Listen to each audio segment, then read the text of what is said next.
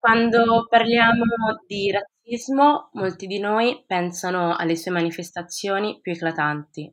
alle offese dirette a persone, alle aggressioni fisiche o verbali alle persone razzializzate. Ma il razzismo non è solo questo. Allora vi faccio una domanda. Quante persone nere avete visto lavorare nelle forze dell'ordine? Quante persone nere avete visto lavorare come insegnanti nelle scuole? Quante persone nere avete visto uh, lavorare come addette alle vendite nei supermercati? Poche, pochissime, giusto? Questo è razzismo strutturale. Molti di noi pensano che il razzismo sia quello che avviene nelle sue forme più eclatanti, nelle offese dirette, nelle aggressioni dirette a persone razzializzate, ma non è solo questo. Due persone nate e cresciute in Italia, che sono andate nella stessa scuola, che hanno frequentato gli stessi parchi, hanno visto gli stessi programmi televisivi, hanno avuto gli stessi modelli educativi, due persone che parlano la stessa lingua. Beh, se una di queste due persone ha almeno un genitore di origine italiana, ha il diritto alla cittadinanza. Se l'altra persona non ha delle discendenze sanguigne italiane, non ha diritto alla cittadinanza. Due pesi e due misure diverse. Non solo chiacchiere, ma anche condivisione di competenze. Buone pratiche per chi vuole ampliare lo sguardo. Cercheremo, Cercheremo insieme, insieme, le parole, parole giuste. Scardineremo le bugie dell'antirazzismo. Spunti pratici, Spunti pratici per, per smascherare il razzismo, il razzismo antinero. Decanonizzeremo l'immagine della nerezza in Italia. Tutto questo e molto di più è Get Under My Skin, un podcast corale per fornire nuova linfa alla riflessione italiana sul razzismo antinero e sull'afrofobia.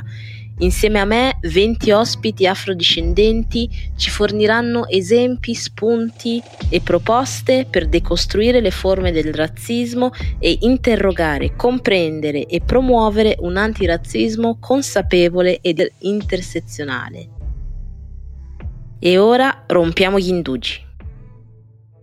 Bentrovate e bentrovati ascoltatori di Get Under My Skin, il podcast a più voci per parlare di afrofobia e razzismo antinero e costruire insieme dei percorsi virtuosi di superamento delle varie manifestazioni e di contaminazione positiva negli ambiti in cui studiamo, lavoriamo e viviamo quotidianamente. Avete appena ascoltato Carmela Isiegbe, studentessa in cooperazione internazionale e gestione dei conflitti, che ha introdotto il tema di oggi, il razzismo istituzionale. Lei ha usato la definizione due pesi, due misure e nel sistema in cui viviamo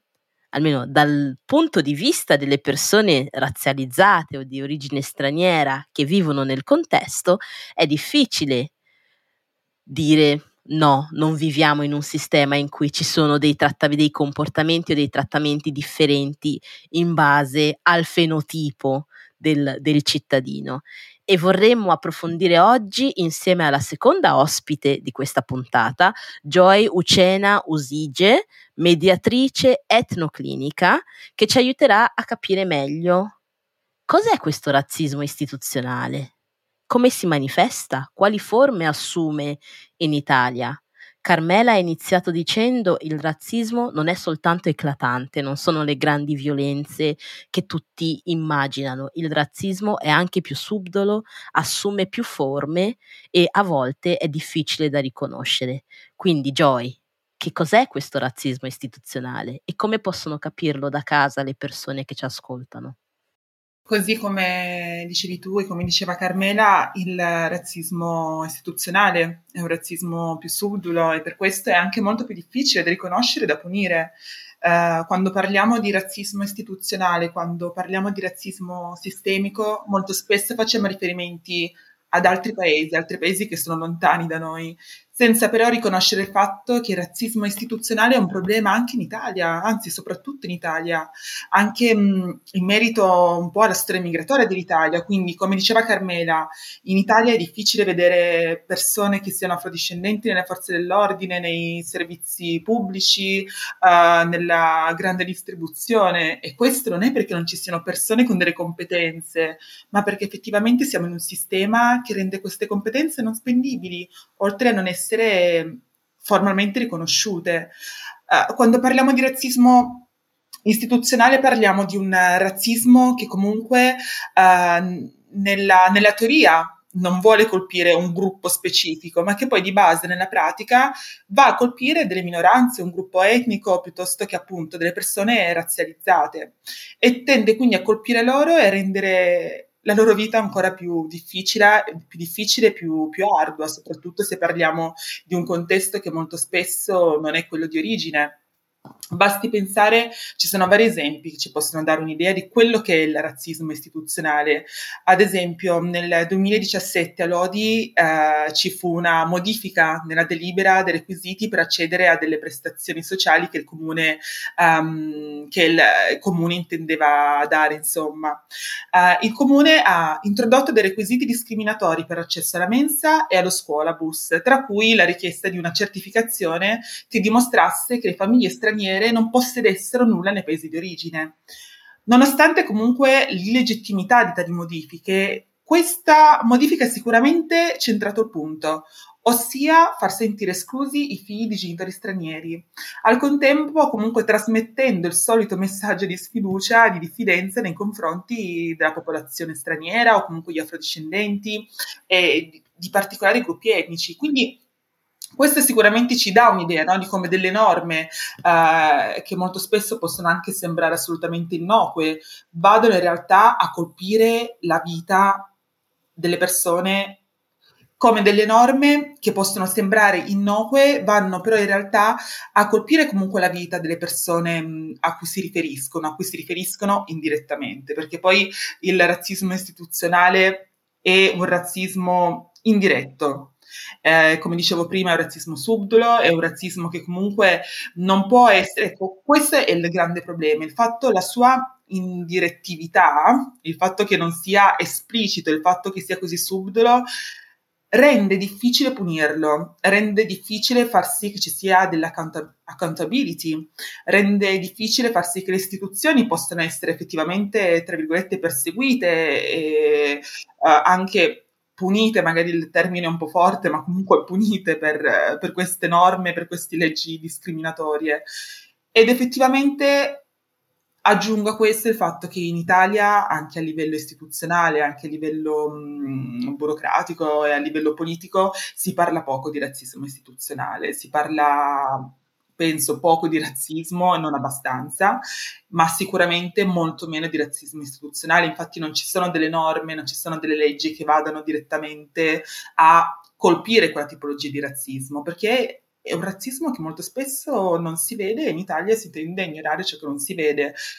Questo vale per il razzismo istituzionale, questo vale anche per tanti ragazzi, come diceva Carmela, senza cittadinanza, che in realtà però di base poi sono italiani chi non lo vive non lo vede, ma per tutte le persone che lo vivono è estremamente incisivo appunto sulla impossibilità di accedere al mondo del lavoro, sulla difficoltà di accedere a mutui, di ricevere prestiti, anche solo banalmente di uh, ricevere dei contratti di affitto, sono svariate e innumerevoli le testimonianze di persone che si sono riscontrate con queste difficoltà, con queste discriminazioni, appunto per, loro, per il loro fenotipo, per il colore della loro pelle, per la, la loro origine di provenienza. Grazie Joy e grazie Carmela, infatti è importante appunto parlare di questi percorsi di, di esclusione Joy diceva non si sente, cioè si fa fatica a perseguire le, le istituzioni per questi comportamenti, per queste scelte appunto che portano all'esclusione di fette di popolazione. E ha detto anche che si fa fatica a parlare di razzismo in Italia Siamo ormai alla, se- alla settima puntata di questo, di questo, podcast sul razzismo antinero e ormai a questo punto credo che gli ascoltatori che hanno resistito fino a questo momento sanno già che abbiamo un problema abbiamo un problema su come si parla, anzi su come non si parla di razzismo e non si parla di, di, percorsi e processi di razzializzazione. Razzializzazione è un termine che abbiamo utilizzato sempre in tutte le puntate, dalla prima fino ad ora, l'abbiamo già spiegata altre volte ed è importante forse riprendere di nuovo la spiegazione in questa puntata in cui parliamo di razzismo istituzionale. In breve sintesi, e vi invito poi a leggere i lavori della dottoressa Angelica Pesarini e di altre studiose afrodiscendenti che, che operano e scrivono in italiano, quindi anche materiali accessibili senza aver bisogno di altre competenze linguistiche, che parla di razzializzazione come il processo che attraverso delle forme violente, dirette o indirette, fa sì che il gruppo dominante, quindi l'italiano uh, autoctono, tra virgolette, nel contesto in cui viviamo, attribuisce delle caratteristiche disumanizzanti, inferiorizzanti ad un determinato altro gruppo, ad un gruppo percepito come altro, quindi in questo caso persone con, con un altro colore della pelle, e quindi porta a dei percorsi, delle modalità di esclusione, di uh, non voglio dire sottomissione, ma di esclusione, marginalizzazione nella società. Quindi la persona razzializzata è la persona che ha automaticamente su di sé, eh, diciamo, quelle caratteristiche che il gruppo ha stabilito essere diverse dalle caratteristiche uh, normali, tra virgolette, secondo appunto la visione di quel gruppo. E Vorrei chiedervi ancora di, di cioè, Joy ha portato anche degli esempi e credo che gli esempi in questo caso permettano anche agli ascoltatori di capire di cosa stiamo parlando, perché molto spesso uh, Carmela diceva sì, mhmm, difficoltà ad accedere al mondo del lavoro, trovare la casa, ricevere il mutuo, sono tante piccole cose che magari quando è la singola persona a presentare si sente dire ma no, ma figurati, ma anche a me capita, oppure io arrivo da un'altra parte d'Italia, anch'io dal sud andando al nord ho vissuto queste differenze. Cioè, come rispondereste ad esempio a queste persone e come possiamo rimarcare insieme la differenza? tra le forme del razzismo istituzionale e ciò che loro vivono nel quotidiano? Penso che in questo senso la cosa in, in, estremamente importante sia la visione olistica del sistema Italia e quindi andare al di là di quelle che sono le esperienze singolari del singolo individuo e renderci conto che il razzismo strutturale esiste come sistema e opera come sistema e che quindi è una cosa che va al di là dell'individuo. Ed è chiaro che poi i gruppi colpiti da questo sistema discriminatorio sono una somma di individui, però questo non è il problema del singolo o il caso eh, il caso raro di uno, stiamo parlando appunto di tante persone che vivono questa esperienza perché è il sistema che funziona così e quindi è una cosa che va al di là del loro percorso individuale. Esattamente, come diceva Carmela, comunque il razzismo istituzionale è qualcosa che riproduce delle discriminazioni, delle disuguaglianze che ci sono a livello sociale a, li, ad un livello sistemico e istituzionale, quindi non si può parlare di casi singolari. Eh, come facevi tu l'esempio, Ada, quando magari una persona del sud eh, dice vabbè anch'io andando al nord ho trovato, fatto fatica a trovare una casa, non penso che ci sia paragone perché comunque non stiamo in un sistema che discrimina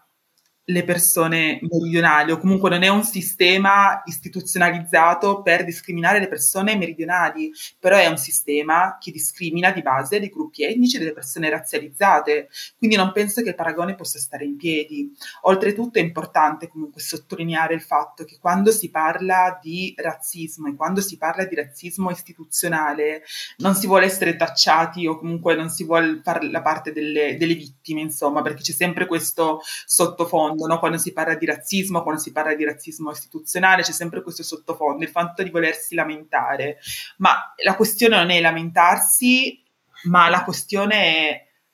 rendere consapevoli il tessuto sociale, le istituzioni e tutti gli attori coinvolti di un fenomeno che c'è ed è un fenomeno che c'è che aveva sicuramente un impatto 30 anni fa, ma c'era soprattutto adesso ed è importante cominciare comunque a fare dei passi verso una sua, non dico risoluzione, ma una maggior consapevolezza sì, anche perché mh, gli afrodiscendenti, comunque l- le persone di origine straniera di 30 anni fa, non sono le persone di adesso banalmente facendo un esempio, mia madre 30 anni fa, nell'Italia di 30 anni fa, una donna nigeriana con non tantissimi nigeriani a Torino, non si sarebbe mai inventata di parlare di razzismo istituzionale, di andare in comune a chiedere, a chiedere un, una, un, un confronto, un discorso, di aprire il discorso, di fare delle iniziative di sensibilizzazione. Bene, quell'Italia adesso non c'è più. L'Italia adesso è costituita da persone che parlano in uh, più lingue, che hanno un'origine afrodiscendente, come no, che però comunque hanno sicuramente un background che li unisce, ma hanno soprattutto l'esperienza di vita di essere italiani, soprattutto italiani non riconosciuti. Abbiamo, abbiamo, aperto ancora un altro tema e sono contentissima appunto che sia emerso perché Carmela aveva fatto un accenno in, in apertura parlando di cittadinanza, di cittadini che eh, nascono e crescono in Italia ma non sono riconosciuti dalla legge e le ragioni appunto per cui non sono riconosciuti dalla legge, soprattutto in un periodo in cui la legge di cittadinanza è al centro del dibattito, del dibattito politico. E Joy diceva appunto bisogna rendere consapevoli i cittadini, quindi bisogna rendere consapevole il tessuto sociale di questo sistema che c'è quindi di questo sistema che c'è e che è costituito e ha delle leggi, delle modalità per cui si può creare esclusione sistemica. Ascoltando le parole di Joy mi stavo, mi stavo chiedendo appunto quale fosse il ruolo che abbiamo tutti noi, no? In questa puntata siamo tre donne afrodiscendenti che nei nostri contesti ci siamo attivate, per, per cercare di, di, fare la differenza. No? Abbiamo, se siamo poi qui in questo podcast è perché parliamo di razzismo quotidianamente e quando serve parlare di razzismo cerchiamo attraverso il nostro attivismo individuale e collettivo di fare la differenza. E i momenti di sconforto non mancano perché se da un lato parliamo molto di razzismo dall'altro continuiamo a dire che non si parla abbastanza di razzismo e che non è un tema o non è un tema come dovrebbe essere. E quindi la mia domanda è quale, che cosa può fare l'attivismo politico, cioè cosa possiamo fare noi, che peso hanno le azioni che partono dal basso e che quindi sono frutto di organizzazione spontanea, di piccoli gruppi, di amici e così via, che peso possono avere all'interno di questo quadro? E magari lo chiedo a Carmela visto che appunto Joy ci ha appena lanciato questa bomba e quindi cerchiamo di variare un po'. Allora, l'attivismo dal basso in Italia è di cruciale importanza perché siamo una minoranza di persone che vivono determinate problematiche e questo significa che la maggioranza delle persone in Italia non, non sanno neanche l'esistenza, non sanno neanche cosa significhi essere razzializzate e tutto ciò che ne consegue appunto per il razzismo sistemico. Quindi l'attivismo dal basso è ciò che dà voce a, alla minoranza è ciò che unisce, è ciò che unisce uh, le voci delle persone che vivono appunto queste cose, che le unisce in una lotta comune.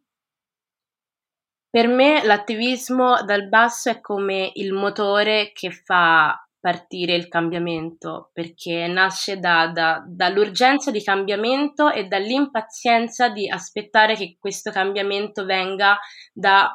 istituzioni, da figure politiche, da dei sistemi che ovviamente non riconoscono né l'esistenza del problema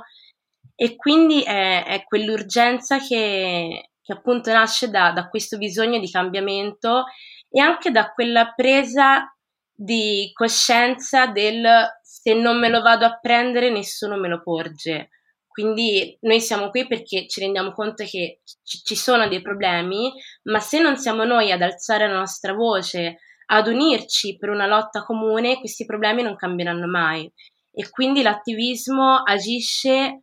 fa tutto quello che l'inerzia e l'ignoranza del sistema politico istituzionalizzato non fa. Quindi è di estrema e cruciale importanza, anche solo appunto nella possibilità di produrre dei contenuti che ci portano a sollevare delle questioni prima allora ignorate, produrre dei contenuti che ci permettono di informare, di educare, di educarci anche in, un, in una capacità di analisi e critica nel sistema in cui viviamo, del sistema in cui viviamo. Se non me lo vado a prendere, nessuno me lo porge. Questa è una frase che ha detto Carmela e che io mi sono segnata perché è proprio quella che insieme ad altri amici e altri attivisti ci siamo ripetuti più e più volte nella scelta di costituirci in un'associazione o nella scelta di impegnarci attivamente, sottrarre tempo allo studio, alla vita privata, agli hobby per parlare di, per parlare di attivismo.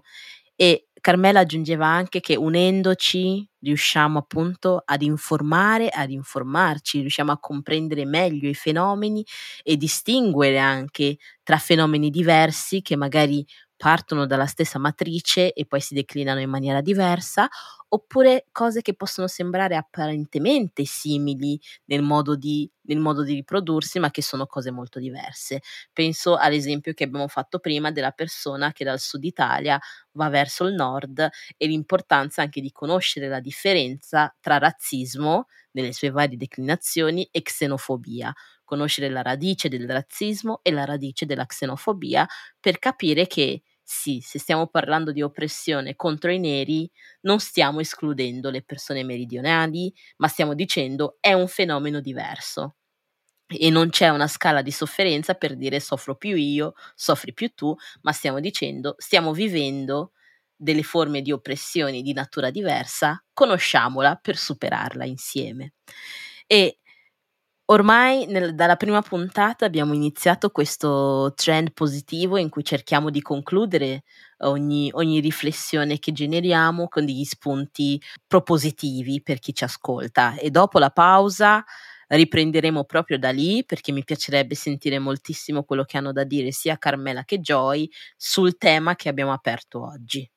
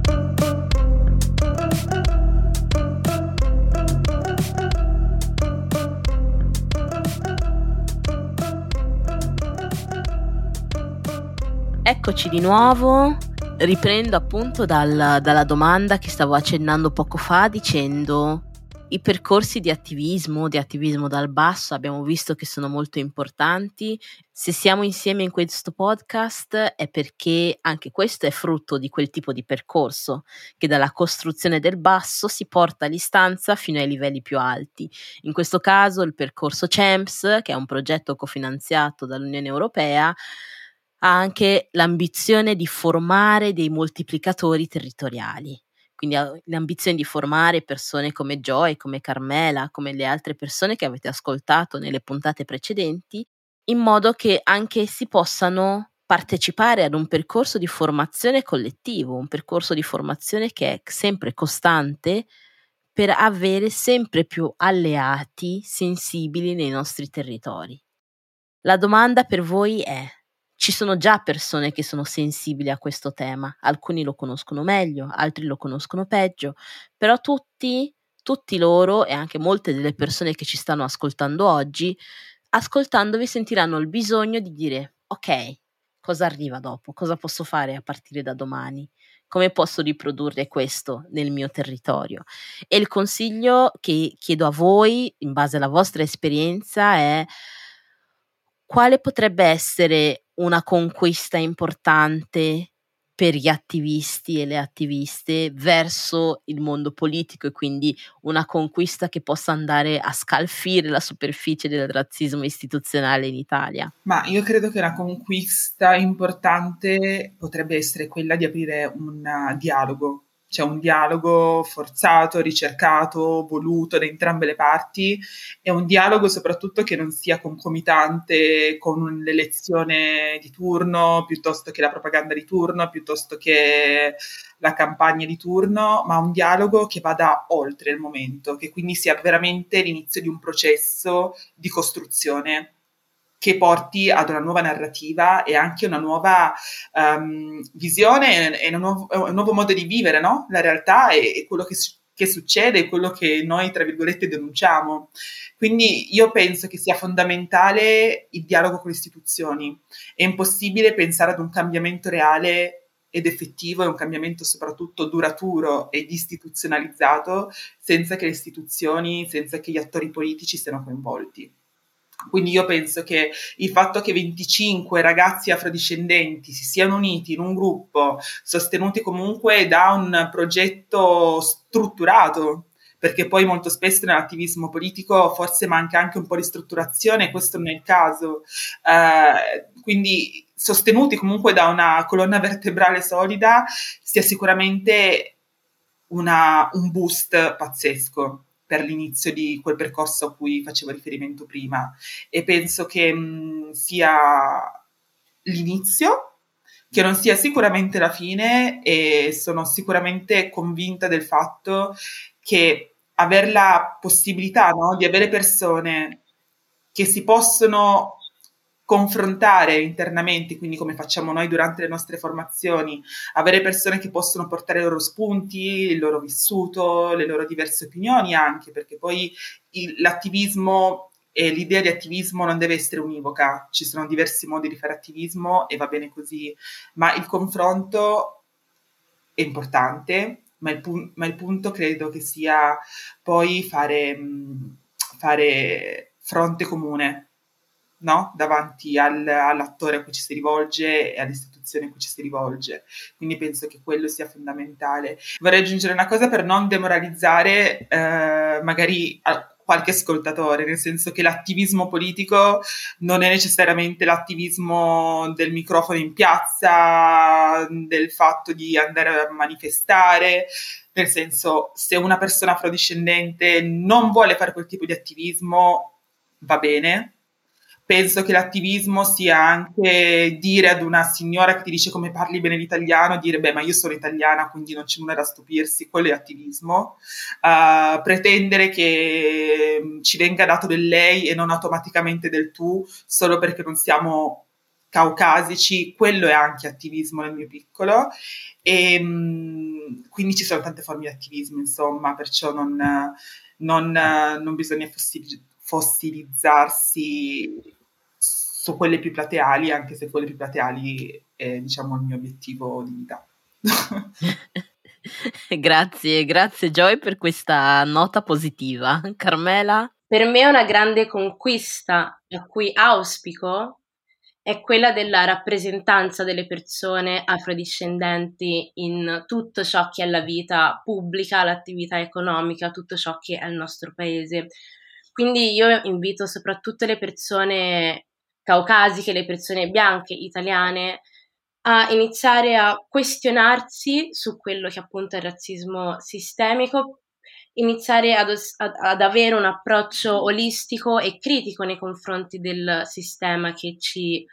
uh, coinvolge e quindi quello di cercare questo senso di unione con l'altro perché fondamentalmente siamo tutti nella stessa barca e le difficoltà che vive un italiano con un contratto precario sono le stesse difficoltà che può vivere una persona afrodiscendente. E quindi io quello che, che consiglio a tutti gli ascoltatori e ascoltatrici è veramente di impegnarci insieme per sviluppare questo senso di comunità che significa anche riconoscere dei problemi e delle discriminazioni nei confronti di persone, dei problemi che esistono anche se non ci coinvolgono direttamente. Quindi avere questo sguardo critico ed essere in grado di mettere in discussione determinate cose anche se non ci riguardano direttamente. Questo è un passo imprescindibile ed è anche quello che, che dovrà succedere per far sì che le cose cambino. Abbiamo bisogno della coalizione della maggioranza, quindi sviluppiamo empatia, dialogo, ascolto, anche appunto come parlavamo prima con Ade e Joy. Quando parliamo di razzismo non, non, lo facciamo per accusare direttamente, non vi sentite presi in causa o non soggettivizzate questa cosa. Ci sono appunto delle questioni sistemiche di cui dobbiamo parlare, sulla quale ci dobbiamo confrontare, quindi è importante anche solo banalmente riuscire a, ad avere un confronto su, su, questi temi senza sentirsi scomodi o accusati o, o, insomma tutto quello che poi sviluppa resistenza nei confronti di, di determinati argomenti.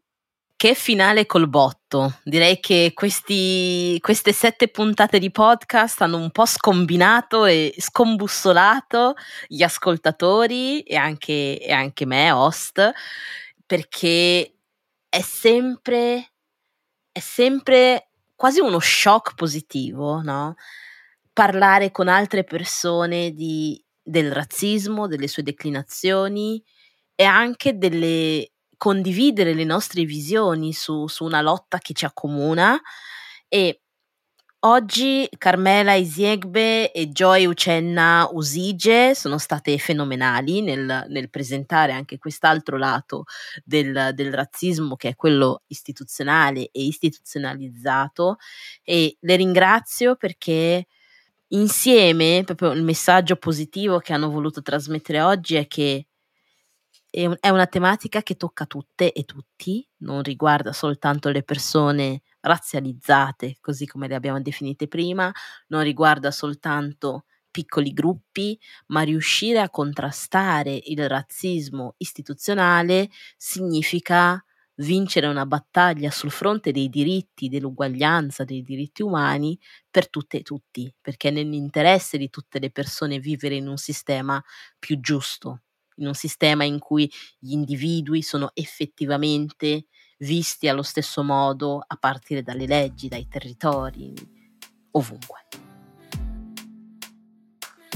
Grazie a tutte le persone che hanno resistito e hanno seguito con passione questa prima stagione di Get Under My Skin, il podcast per essere uniti contro l'afrofobia e per parlare di razzismo antinero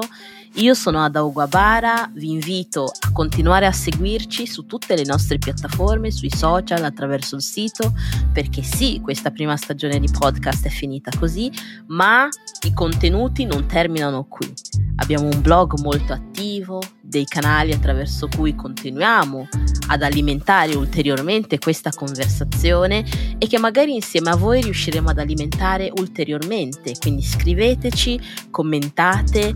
anche in maniera critica quanto abbiamo detto, condividete il vostro punto di vista perché insieme, soltanto insieme, potremo continuare in questa, in questa conversazione condivisa.